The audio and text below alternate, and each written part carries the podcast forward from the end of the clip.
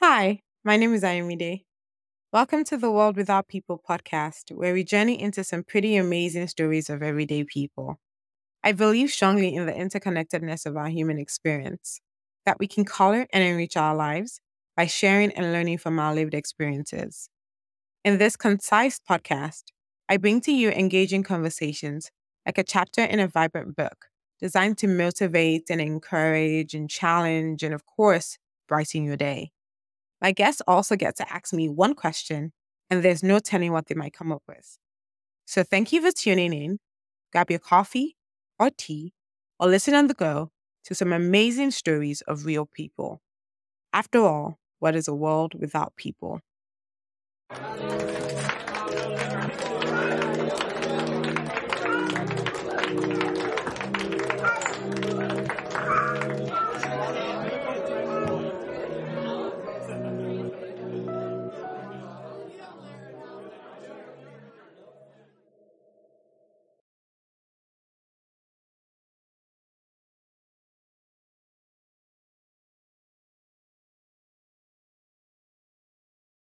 Hello, everyone, and welcome to another episode of The World Without People. My name is Ayomide, and I'm so excited to have you here as per usual. I'm always excited to do these, but I'm really excited because I have my sis all the way from Calgary, Canada. Whoop, whoop, whoop, whoop. sis, I call her sis because, you know, I'm Yoruba, typical Yoruba girl. Like, I got to put my respect. But Lauretta is Lauretta Ovadje. Do I pronounce? I, I always feel like I don't pronounce that right. I mean, it's pretty much the way it's spelled, Ovadje. Okay, Ovadje, right? Ovadje. Ovadje. Okay. Yes. Did you get Did you get a lot of like, especially coming to America? No, I used to get made fun of by friends in Unilag. Actually, there were these guys who would this this one guy who who would say like, "My name sounds like a virgin." I love it. And I, really, so, but yeah, that's that's the only thing that used to happen in terms of my surname. Otherwise, yeah, people have been typically just like you, you know, just ask, "Oh, how do you pronounce your last name?" And I'm like, Maji. yeah. Nice. So. And sis is, and I'm going to call her sister out. Just it's just easier for me. Sorry, guys. She's a public health expert like me. But you know, the interesting thing is that we both were in Michigan apparently around about the same time. I think, right? I was there from 2007 to 2016 ish, generally. And I left in like 2008. So maybe maybe that's why we didn't really meet. But you met my brother, right? Yeah, yeah. And then we met at an APHA conference, which we're both public health experts. Mm-hmm. And all these connections. Like, oh, you know your brother. yes, so public health is the best. Thank you very much. But you know, you didn't realize I knew your brother because you, I knew your name and your last name, and then I, I it just didn't click because you guys don't look alike. So I think that you know, like I said, I told you you don't look alike, so it didn't come to mind until I was like, wait, I know an Ifel, you and that's when I sent you the message. I was like, are you related to him? And you were like, oh, that's my brother. Yeah. I was like, Oh, okay. That's my younger brother. I just, you know, because people be people be taking the piss. Like, he's my younger brother. I just want y'all to know. I actually thought he was even older than you until you know. I was like, oh wow. Well, you look, you know, I've told you this many times. You definitely look younger than your age. So it's my birthday month. Okay. How have you celebrated? No celebrations. I don't do celebrations. Okay, I always I always go on a trip. I go on an annual birthday trip. So you okay. know, funds towards Here? my birthday trip. Anyway, yeah, so I, just, I pick. Have you where you're going? Not yet. I'm, I wanted to go to West Virginia. I know it's like very lame, but and it's just down the street. But I feel like I haven't really been. And I like even when I go to like places like Delaware, Connecticut, like it was one of those things like I, I was like, oh, I know I've passed here, or maybe I've even stopped here, but like I never actually toured. So that's why. Okay. And I guess you can see my face and I'm wondering what's in West Virginia that you want to go look at. but, it's just the ticking off of my 50 states in America. And so it's just trying to, you know, I, I, always do a museum, I find a lighthouse and something else. But, anyways, this is not about me. So, back to the story. And so, and with that, like, we literally met like one time, right? That was like that APHA conference, maybe that one night. and then that was it. Like we've been on since went out a couple times in Lagos. We happened to be in Lagos at the same time a couple years later, or was it even that same year? No, a couple years later. And honestly, like we don't talk all the time, but like we'll now talk and then we'll talk one hour, two hours to catch up with life. And so right. I'm very, very happy. For real. I'm very, very happy to have you here, sis. Thank you so much for coming on the show. Well, thank you for having me. Okay, so you already told us you know, like for example, Michigan, and I've mentioned Canada. Walk me through that journey. So Lagos to America and now to Canada. Just why the changes that have occurred in you as a person as a result of all these, you know, things, what you've learned as a result of all this movement, I will say. Mm. So wait, it sounds like you have multiple questions. So let's pop our brakes and go back. So the first okay, question. Did I tell you that she's also a professor? So let's go back. We hear some things today. Just understand that the framework is that she's a professor. She's a PhD as well. So sis, let me come back. The question was, or the question is, as someone who's migrated across different continents back and forth, right? Because you've also like come and then gone back kind of thing. What would you say has been some of your most interesting experience? What would you say has been changes within you as a person? And what advice will you give to someone who's afraid of change? I'm, it's still multiple questions, but it's all related. Thank you very much. Oh, wow.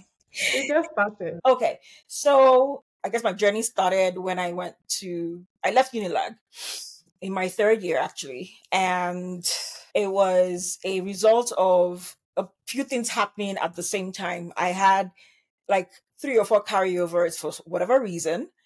Didn't make any sense to me because I'd never had a carryover in my entire life. and I was very, very sure that they had sold my results. Hmm. And that was a thing that used to happen. I don't know if it still happens now, but it used to happen then. And so it just didn't make any sense that I had three carryovers at the end of my third year, going to my fourth year when I was about to, you know, I had one more year left to graduate. And, you know, at the time, my mom was actually, I guess, insistent on her children going abroad to study, like, you know, of course, obviously, like better education. And so she was able to, I guess, prevail on my dad. And he let me finally go Mm. when I had those three carryovers. Mm.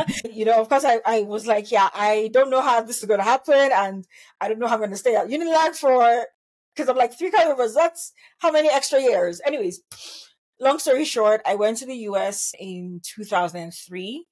I went to Lincoln University, which is the first HBCU in the US. And I then left Lincoln to University of Michigan, where I guess uh, our paths indirectly crossed through your brother.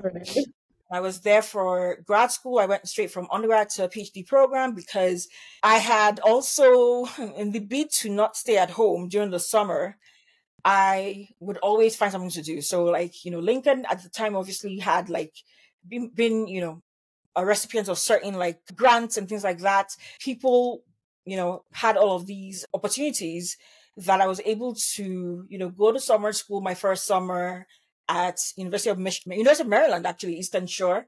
The next few summers after that, I did internships because my first summer, like I said, I went to University of uh, Maryland. I keep saying Michigan, but Maryland Eastern Shore.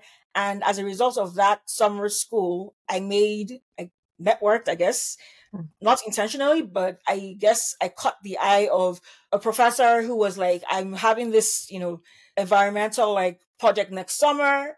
Are you interested in coming back? And so I went back that next summer to do an internship and pretty much had an internship every single summer after that. And I guess Smart. was not typical as an undergrad to have three internship experiences. So by the time I was applying to grad school, I had that research experience. Right. Which first advice for people who may be scared is mm-hmm. always take advantage of opportunities because you never know what you're gonna end up in. You know, like I said, when I was taking the opportunity, it was just really I didn't want to stay at home for four months and I wanted to make money. I know that's right. I'm going to learn. I'm going to be getting paid at the same time. So what's the barrier here? And it wasn't like the entire four months. It was actually like two or, you know, two months out of the, the, the four months. So I would right. still have time to actually have a break too. but you know, like I said, it, there will be some productive part of that. Maybe that was right. the Nigerian in me who was, you know, mm-hmm. trying to, you know, we don't we don't know how to sit in one place right. But anyways, like I said, thankfully had those experiences, and I learned a lot of what I did not like at the time when I was applying to grad school. I ended up applying to grad school because I knew I wanted to have an advanced degree, but I knew I was not going to be a medical doctor. Right. My parents had trained me all my life to think I wanted to be a medical doctor because they were both medical doctors. So it was normal to obviously like, you know, follow in their footsteps because I liked the sciences too. So when I was at Lincoln, I was a pre-med student, but after my first year, definitely, I knew I didn't want to be a medical doctor because I think it dawned on me that medicine also involves cutting people up. Right. right. Lord, you're gonna see, you know, some gory stuff. Mm. And I thankfully was self-aware enough at the time to realize that, hey, Auntie, you that you see blood or you have a paper cut and you are yelling like, you know, life has ended. It might not be a good idea to go into medicine. Anyway, so like I said, I started to look at other options and I spoke to my mom at the time. Thankfully, she was still alive. And so that's when I actually realized my mother had a master's of public health yeah. because she gave me other options. I mean, she said do your research, but you know, one thing you could look at if since you I know you do like the sciences and I know you do like biology, you could also look at public health and see if that could be a potential, you know, um, source of interest. So, anyways, like I said, she put me on that path, and I, you know, like I said, took opportunities, and I decided to go to grad school to get a PhD because I also had experiences throughout my, you know, summers you know, they had people come and talk to the undergrad students. And so we had a few PhD students. And so it was knocked into my head that if you're going to a PhD program, let it be paid for. Do not pay out of pocket to mm. go to a PhD program. Again. So thankfully, I was focused when I was going to grad school. I applied actually like I applied to a lot of schools, um, a lot of good schools. Um, but I ended up making the choice that I made in terms of going to Michigan because they were the only ones that did not, first of all, tell me to go get a master's. Because schools like Johns Hopkins and University of Massachusetts were like, we'll, you know, admit you into the master's program. And I'm like, that's not right. what I applied for. I applied for the PhD program. Mm-hmm. Anyways, like I said, I was focused and so ended up getting into Michigan I remember the director at the time, you know, we had a phone conversation and he was like, one of the reasons why they admitted me was what I said, like the right. fact that I had a lot of research experience. So I had proved to them, you know, there was evidence that I could thrive in a right. research um, environment. environment. And so, like I said, it was not many of us. I while I was in, in the School of Public Health, I met one other person who also did not have a master's. We actually ended mm-hmm. up being like school buddies the entire time. we were each other's like backbone. So it was an awesome experience. After Michigan, I had a postdoctoral fellowship where I ended up going to Ghana. So I stayed in, you know, Michigan for a few months and then I went to Ghana. That was one of the, I guess, incentives for me to actually take the, the postdoc because I wanted to kind of get a bit more hands-on environmental health research because again, my PhD was in environmental health, but it was in environmental epi. So right. I was a bit more like health behavior ish, right. looking at like the different aspects of the health of the environment, not just the physical environment, right. but you know how we make decisions because of our physical environment, how we make decisions because of you know how our nutritional like environment. Right. You know the fact that you are in a place that doesn't have farmers markets yep. Mm-hmm. makes a difference in the kind of food that you're going to buy, right? right? So those were the interests I had at the time. I was in my PhD program, so I focused, like I said, on on research that kind of gave me a bit more experience in that. And then I ended up trying to do a slightly different, still within environmental health, of course, but more occupational health. Right. Um, and so, like I said, I had the opportunity to go to Ghana. I was there for six months and then came back to Michigan. And then I stayed in Michigan for a couple more years. trying to figure out, okay, what I wanted to do. Because when I came to school in the US, my thought process was I wanted to go back to Nigeria. So I wasn't really looking to apply to anything in to stay in the US. So every mm-hmm. everything that I applied for was international development type like work and it was outside the US. Or even if I applied to the US office, I knew that they had offices outside the US. So right. at the end of the day, most likely if you're doing projects in Senegal or Gambia, or wherever, you're going to go to those countries. You're not going to stay in the US, right. you know, like like all the time, pretty much. So, anyways, that was the way that I figured I would try to go back to Nigeria. Things didn't work out that way, of course. We planned, but God has, you know, yeah. plans for us, and so I've learned to, of course, trust trust Him. Um, right. That was definitely something that this journey of migration, that was the big thing that I would say I took out of that. That mm. I had to mm. learn to trust God and not trust man. Because I right. think in my previous experiences, it was always, oh, I know this person, they will, you know, my network was mm-hmm. pretty much how I got things. Mm-hmm. So I trusted that there will always be somebody to, you know, I could ask questions or I could be like, you know, I need Open this. The door, basically. To me, because that's how it happened. But it happened that way because God allowed it to happen. Right. Um, so, anyways, I ended up, like I said, going back to Nigeria. I had actually applied for one teaching position because even as a PhD uh, person, you know, I guess technically most of the time we're seen to go into academia, but yeah. I didn't want to go into academia actually. And right. You know um that's one of the things that i would say that also like michigan like i know they kind of get dinged on that sometimes that yeah. they have so many like phd students or graduates but they don't tend to actually go into academia like majority of them go into practice you know right. doing actually like public health practice and i was like because they are they are probably also recruiting students who are going to go into practice because right. of the messaging that they're giving the students right, right? So when they were recruiting me all I saw was, oh, you can go into the field, you can get your hands dirty kind of thing. Right. And that's why I went there. Right. Because it showed me that I would get the experiences that I wanted to get. Right. Anyway, so like I said, I didn't apply to any academic positions until a couple years after I graduated from grad school. And I applied to, like I said, one teaching position. And that was because when I read, I don't know what it was. I don't know, you know, again, like I said, it's all God because it was a position at my undergrad, my old undergrad, my alum, you know, at Lincoln. I normally don't go on Lincoln's websites, not to do anything, especially not to go to the career section. But for whatever reason, that day I was actually at a friend's wedding. I was in Houston. I wasn't in Michigan. I was in Houston, you know, getting ready for a friend's wedding later in the evening. And I was on my computer and I somehow went on Lincoln's website and I went to the career section and I saw this position in the health sciences department and I clicked on it and I'm like, this position actually sounds like it was made for me. Like this is a mm. perfect position. If I was going to teach, this is the perfect position. It was a position to help them start up a public health program. Mm. And it was, again, you know, some of the courses that they wanted were courses that I had a background in. I had EPI background. I had a health behavior background because as a result of my work, I had to kind of, you know, pull from different areas. So I wasn't a, you know, diehard EPI person. Right percent. Anyways, so I, like I said, I see that position and I'm like, you know what?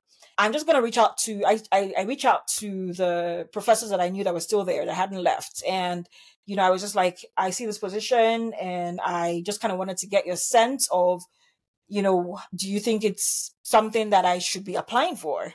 You know, because they had worked in, at Lincoln for many years, so they could tell me better anyway, so like I said, I spoke to a couple professors and they were like, yeah, you definitely apply, you know, and see if, you know, you get the job. Anyways, I apply, get an interview, and, you know, I do that interview and then I forget about the, the job because I guess, you know, it's the summer, so everybody's gone on break. I'm doing other things. And then one day I've got a phone call from the vice president saying, Oh, do you have time for a quick chat right now? And I'm like, uh, Okay. Sure. I was on my way. I was actually on my way to Chicago from Michigan. I was going for some events. It may sound like I, I go out all the time. But anyways, they, you know, I got this phone call. I'm on my way on the highway to Chicago and I'm like, okay, sure, I can, I can talk.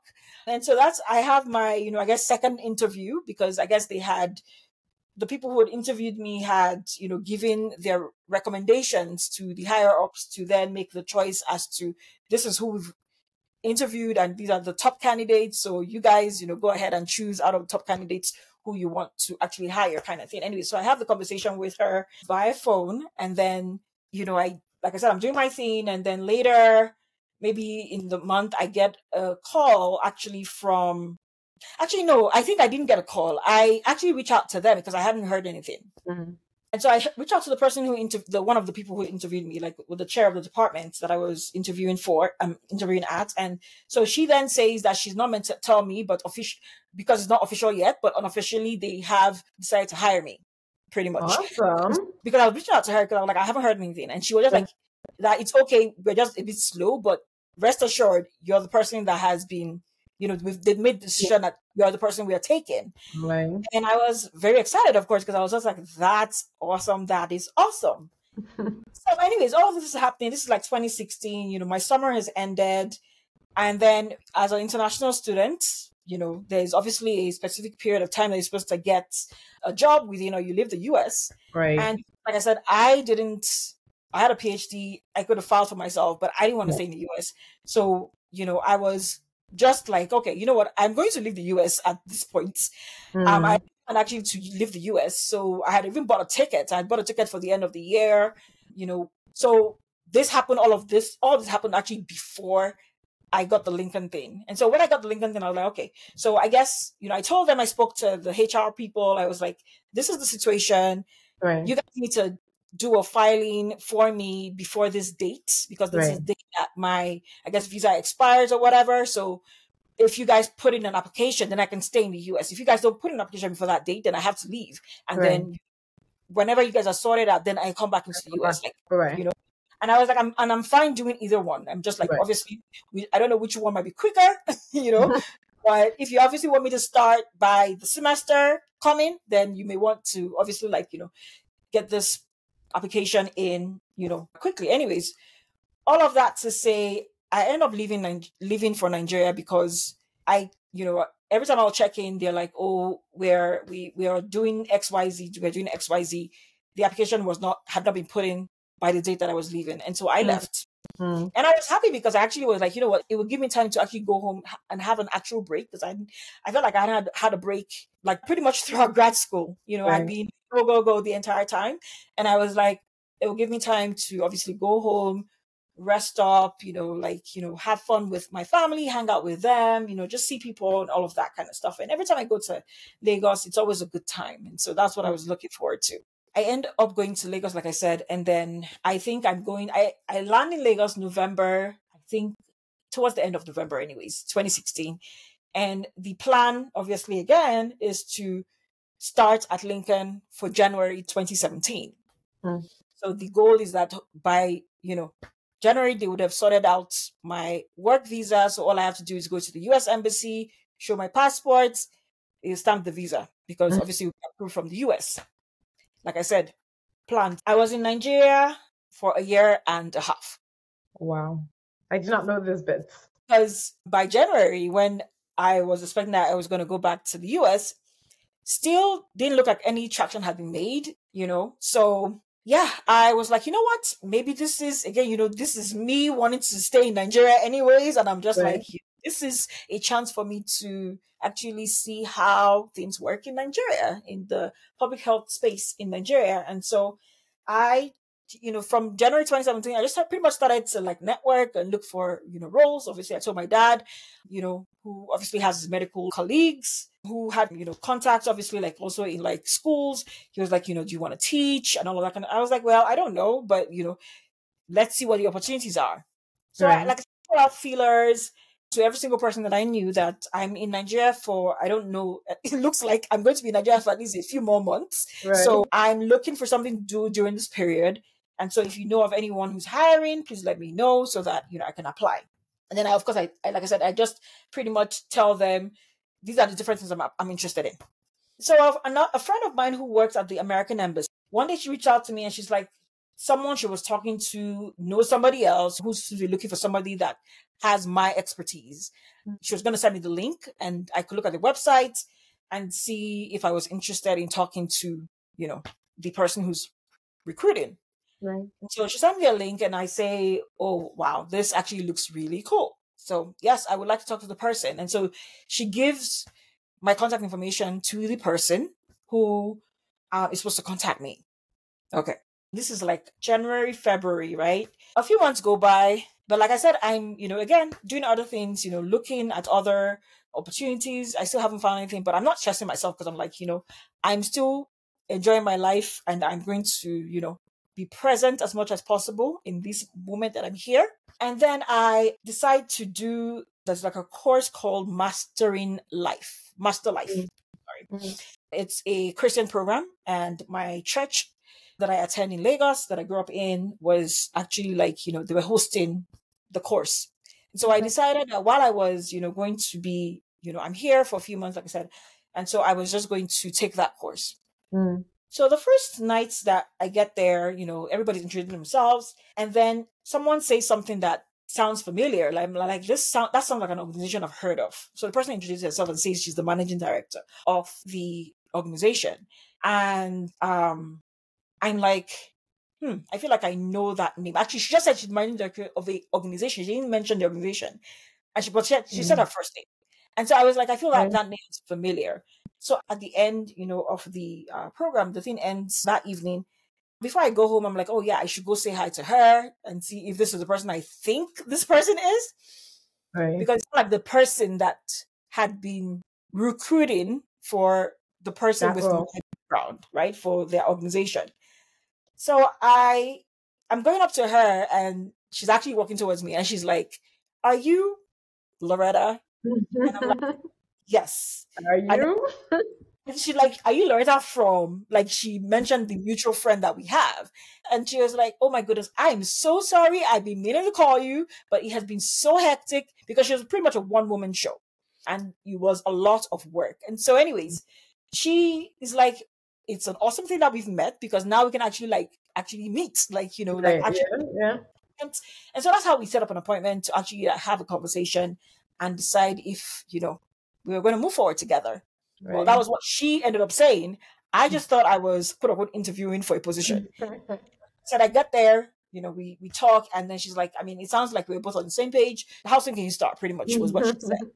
And I was like, oh, okay, I can start as soon as you need me. you know, I'm here, I'm not doing anything.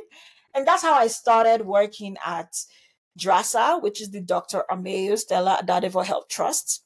Yeah. And it was a fabulous time. It was a lot of work, of course. As you've worked in Nigeria, so you know, you know, how intense mm-hmm. can be in that country, especially.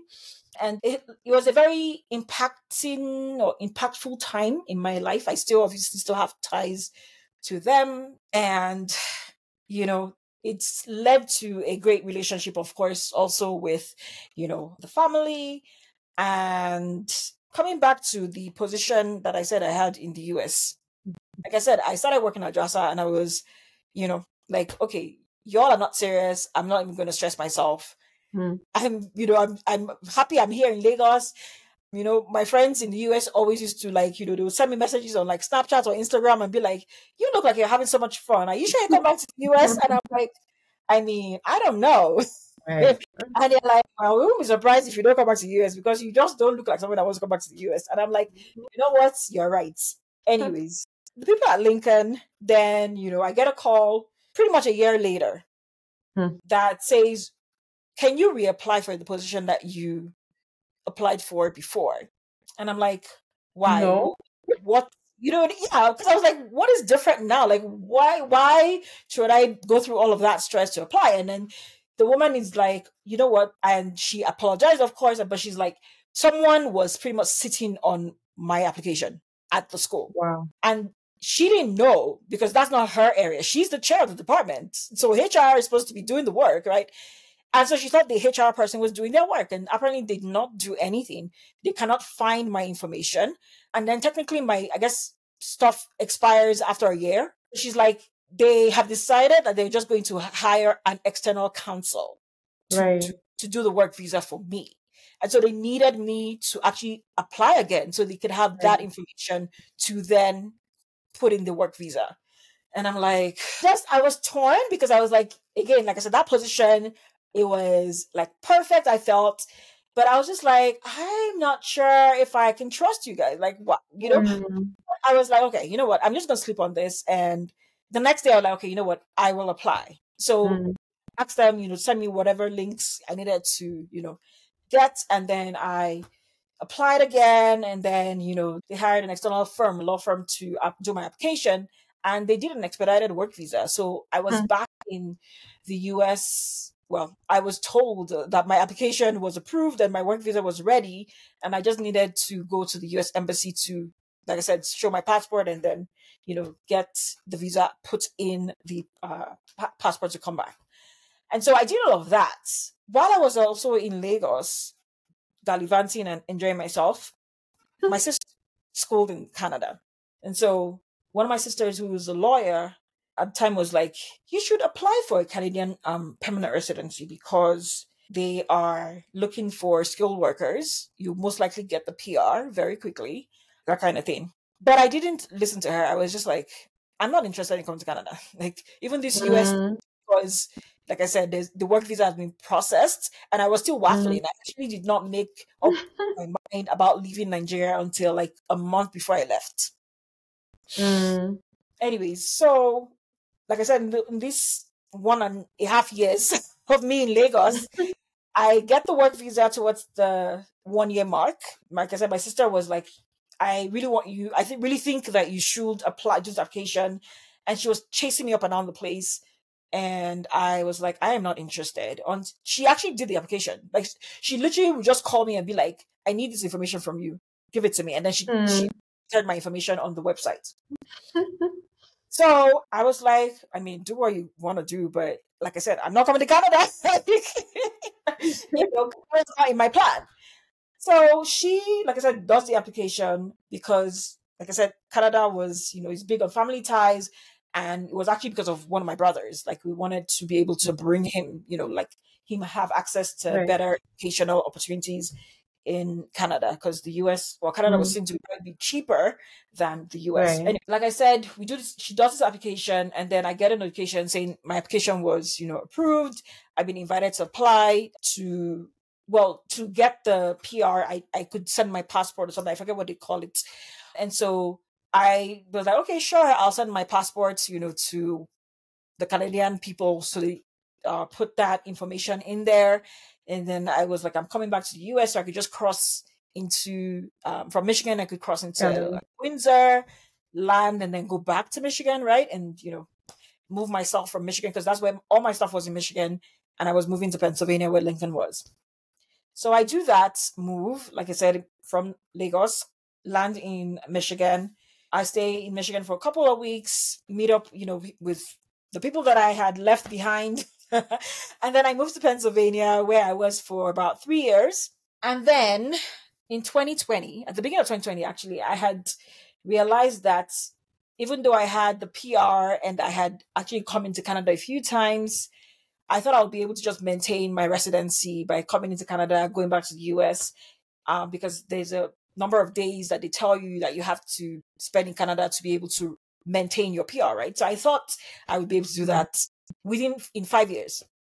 That Mm. you know, by 2020, because I got the PR in 2018, two years after in 2020, I realized that I may have to physically move to Canada or I would lose the PR. And at that time, of course, things had changed, right? I had decided that even though, yes, you know, I love Nigeria and all of that, but I felt like career wise, I would want to do something else, somewhere else, Right. right? Right. Um, so I ended up, I was still with Lincoln at the time. I hadn't left Lincoln, but I was obviously like looking at what my potential next steps would be because I had already helped start up the program and I obviously could have stayed there for longer. You know, a lot of people stay in academia for, you know, 20, 30, 40 years, right? Like, but that's not really me.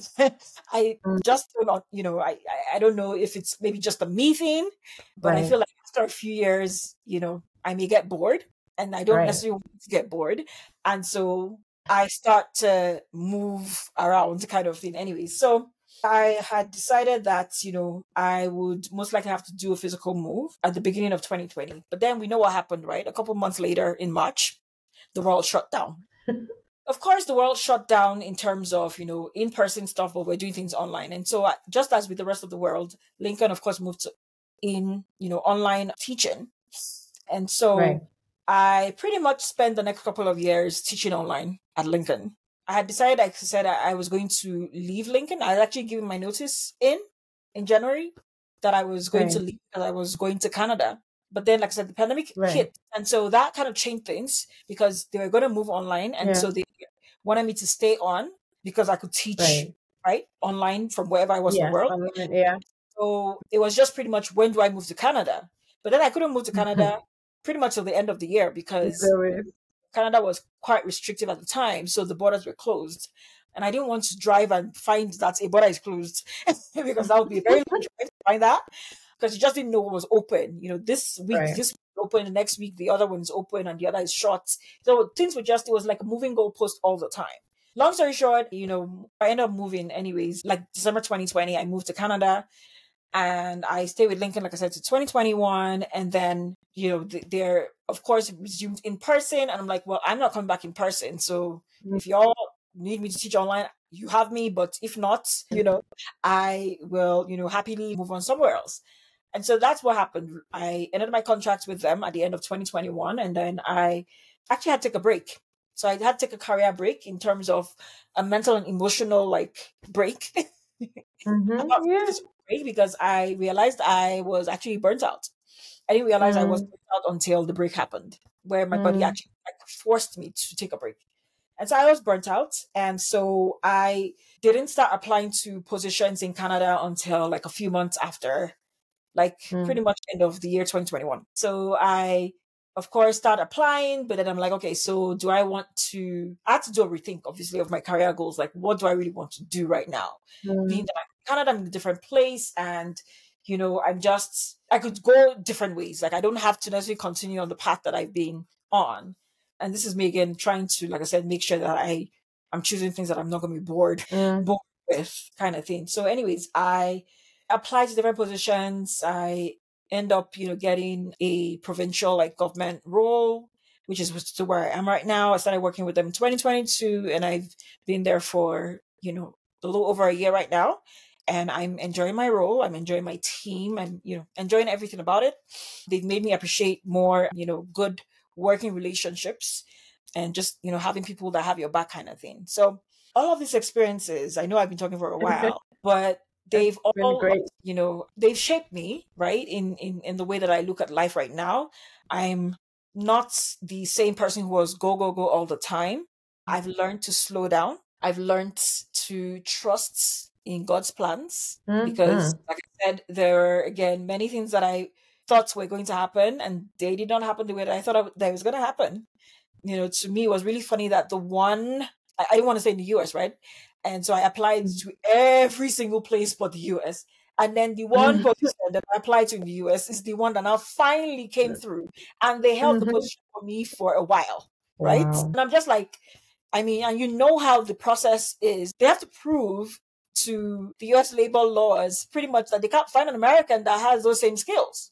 Yep. I'm like, y'all, like it's a year later you could have reposted this thing and I'm sure you could have found somebody else, you know. But anyways, um, you know, uh, at the end of the day, like I said, you know, when God is in things, you know, that and that was why I actually made the move because, like I said, my physical self wanted to stay in Nigeria. Like I just didn't want to go, but I, you know, ended up coming back to the US. And so, yeah, my my like I said, number one big thing is trusting God that yeah. His plans, no matter how good you think your plans are for yourself, His plans are always the best yeah. They, yeah. you know, you can't imagine what his plans are for you. You know, so yeah, that's I just, you know, pretty much allow that to happen, you know, nowadays. And like I said, I try to be more present. Mm. And, you know, I'm an introverted person. You may not know that because, you know, I, I think We're like, we know that.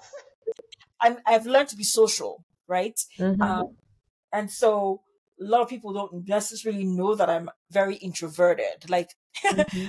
there are people that knew me from when I was a child. I remember this person seeing like last year when I was home in Nigeria, this guy who's known me as a child came to visit and I guess he didn't realize I was in the house. And he told my family, he was like, that she hasn't changed. That the same way you Mm. come to the house and you won't know that Lauretta is in the house, it's the same way that you don't know that she's there.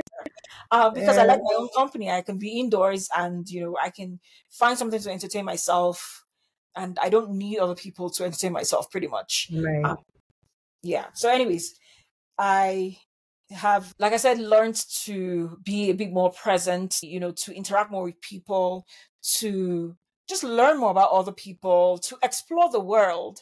My travels, you know, being being having those experiences of going back and forth. I don't necessarily like the experience of traveling itself, like going in planes and all of that.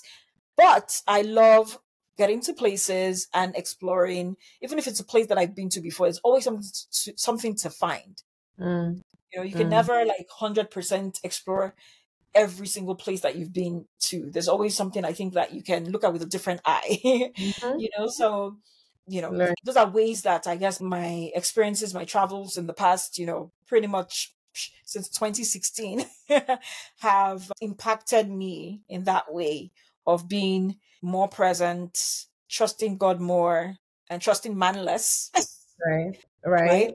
Right. That uh, whatever happens, God is who allows it to happen, Yeah. right? He will do it through man, but it's not the man who's making that decision. It's God that's making that decision on your behalf. And so, yeah, you know, just embracing change. That's a great testimony. One of your questions I know was advice for people who may be scared of change. And I'm just like, my dear, one thing that I think age probably tells us is, you know, as you get older, we understand that change is constant. Right. That's the only thing that's actually constant. Nothing else Right. stays the same. You know, you you grow up, you change, we evolve. right. And so I'm I've learned or I'm learning. I don't know if I would say I'm 100% there yet, but I am learning to definitely embrace change more Mm. than I used to. I would I I would say typically I'm a risk averse person. Mm. I don't like risk. I'm that logical, analytical person, which is why, again, you know, research works for me because these are the skills that you utilize.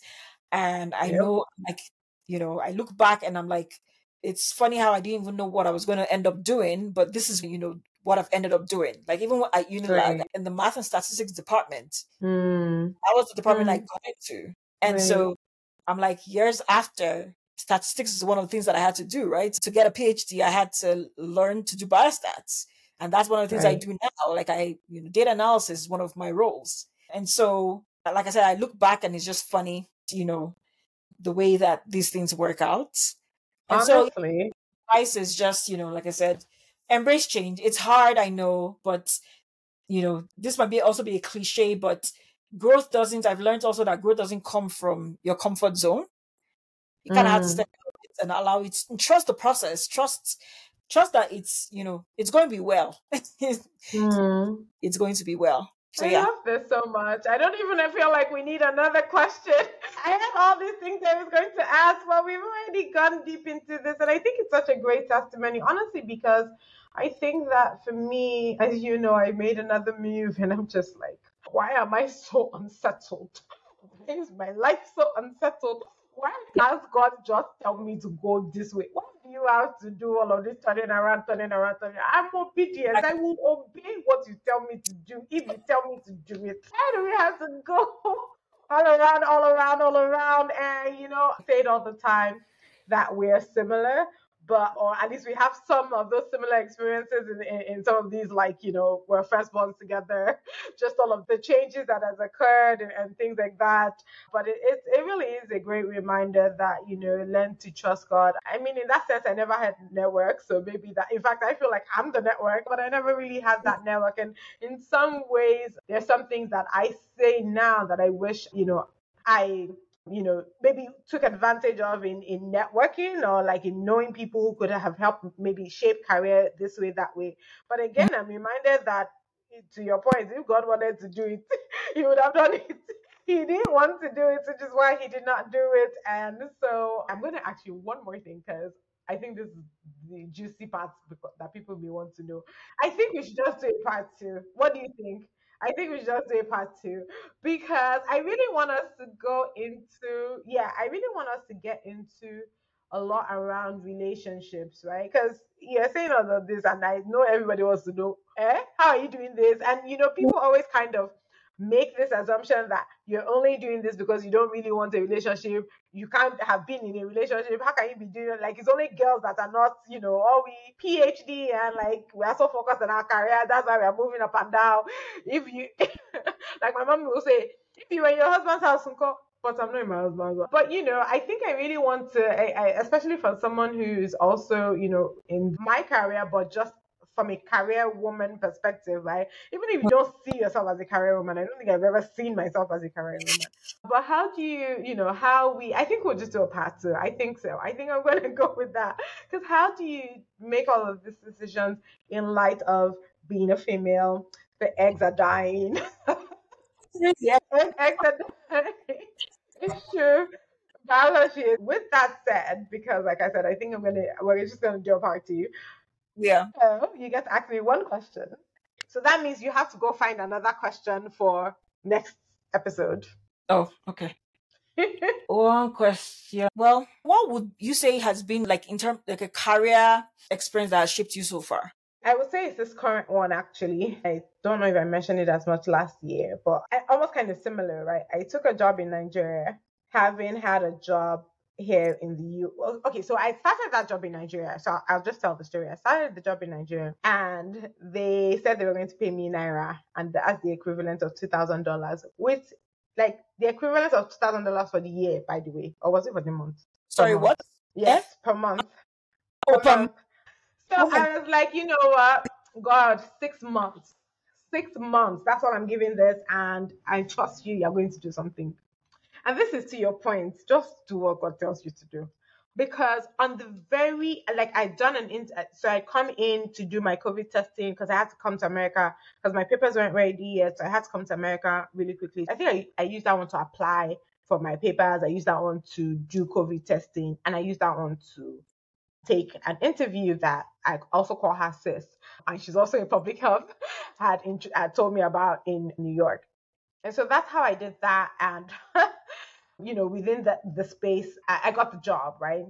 And now they had offered to pay me so $24,000 to $120,000, just to put it in perspective, right?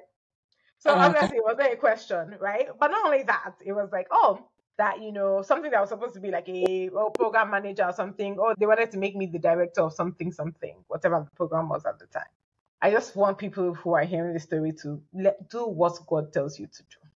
So that's how, on the very, like it was the almost exactly to the day of six months, I now told my people in Nigeria that I got to go. And I loved my job in it. Ah, God, I loved it. God, I won't even lie to you. I loved, I loved, loved what I did. And so obviously by the time I now did this thing, they're like, oh, you know what? You can't go. We'll we'll match it by the way, they're already paying people that amount. It wasn't even anything. But obviously, me, I didn't know, and I didn't really care. I just thought, you know, at the time, it's like, okay, let me help you out and stuff like that.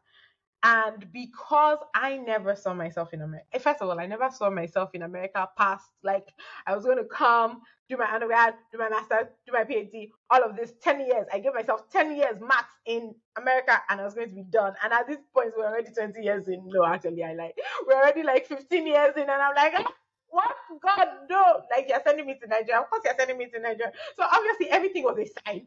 This, the, getting the job in the first place was a sign. The fact that it was in, so I have this, one of my favorite books is called Ken, Ken Follett's Third Twin. And mm. it's a book around genetics and public health and you know behavior and psychology and all of that and i'm like oh my gosh like this is god this can only be god this is god this is god Mind you, I'd already accepted the other position and I'd come back to America to take this position. But then, you know, I I had met some of the guys who, especially the guys who were on the American side of the company, and they were like, you know, like this is a really good position for you. I mean, I get it. Like anything you do, you'll be great, but like for us here, like you grow, you get to grow with people who you're working together. And it was good because you know public health. Public health is a lot of sometimes a lot of older people, right? Like they're very it's it's not many organizations that you go to that where where you know you're finding people your age. In fact, now I'm feeling old now that I see some new converts coming in or whatever because people typically just end up going to academia right? So in practice right it's not always and in, in, in, fact it's usually people that maybe have a medical degree together with their public health. It's always so kind of weird right? So it's not even just straight public health not straight young people. Like you're going and you're just like excuse me like you people are saying I should find boyfriend in, in career. I don't know find boyfriend when all the people here are girls and all the people here old, old old people. So now this is my current job. I'm using my eye. My eye is sharp. My eye is sharp. I'm getting. I just work when I want to work. um, so yeah, because again, I like the job. I like the people I was working with. I like the staff that I'd been working with in Nigeria. I like the experience of I'm doing different things. So genetics is not what I studied or whatever. So you know, learning from the geneticists and those molecular you know team and all of that and then also putting something together because to your point right it wasn't just going to a nine to five and somebody's telling you what to do and then you have to send it for approval to somebody. Like i was putting something together. I, was part of that team. So i thought this is and I, I i felt like i could fail easy. Like i don't know how to say it, but like i would have a little bit more support right with it, with it because now we're working with a team of people who all wanted this thing to work right so i would feel better than being the sole person on this on this role and i don't know i think i just i in my mind there was something about being called a director in mm. america versus being mm. called a director in nigeria I didn't really mm. care for the director in Nigeria. It was nonsense. It was just it was just games. No offense. Like I knew I knew the work I was doing. My work had like I was if that's the case, I was director before they gave me the title, right? So it had nothing to do with anything, right? But there was something about this director title in my mind that mm. was frightening in America.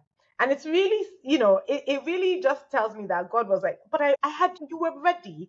You just didn't see it. And so let me tell you how about it is God has humbled me because now the title is program manager. I'm like, you see now, you see when they were trying to give you title, it's not to say that it's about title, but I, I guess what I'm just trying to say is like, in my mind, I didn't feel like I was ready for this. Like, God, ah, God, like that's too much. Like, who am I?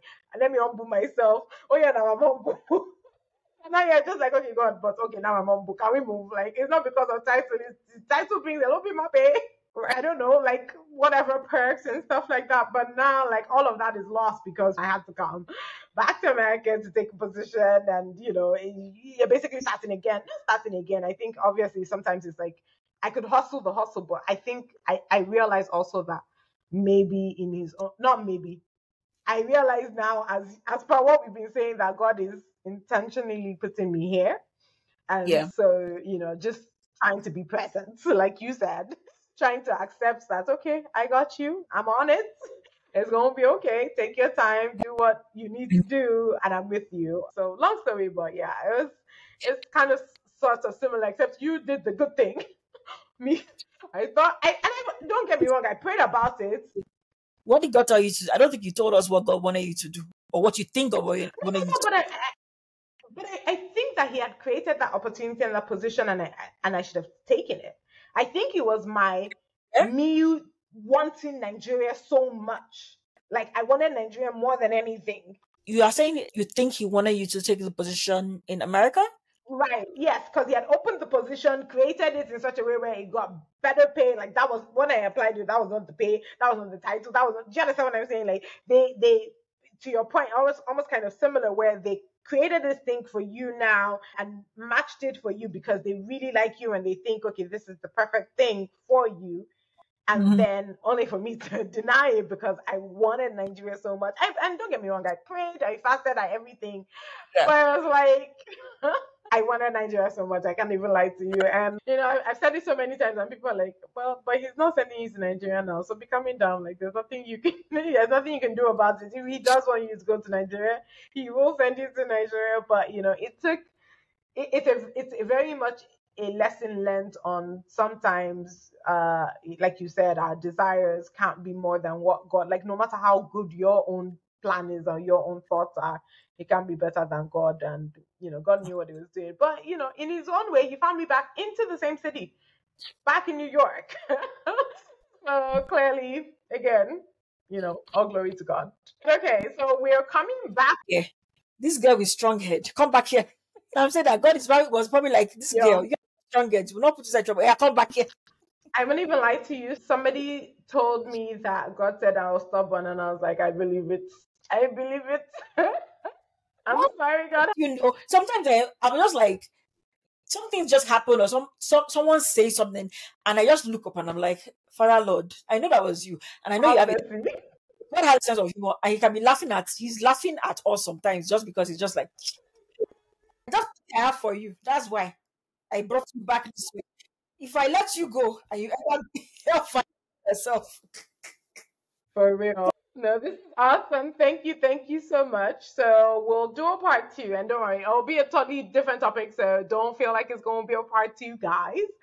Watch out for that. But we really need to get into this bit about relationship. I think it's going to be quite important. So thank you, sis. And we'll talk soon. No problem. Thank you for joining me in today's episode.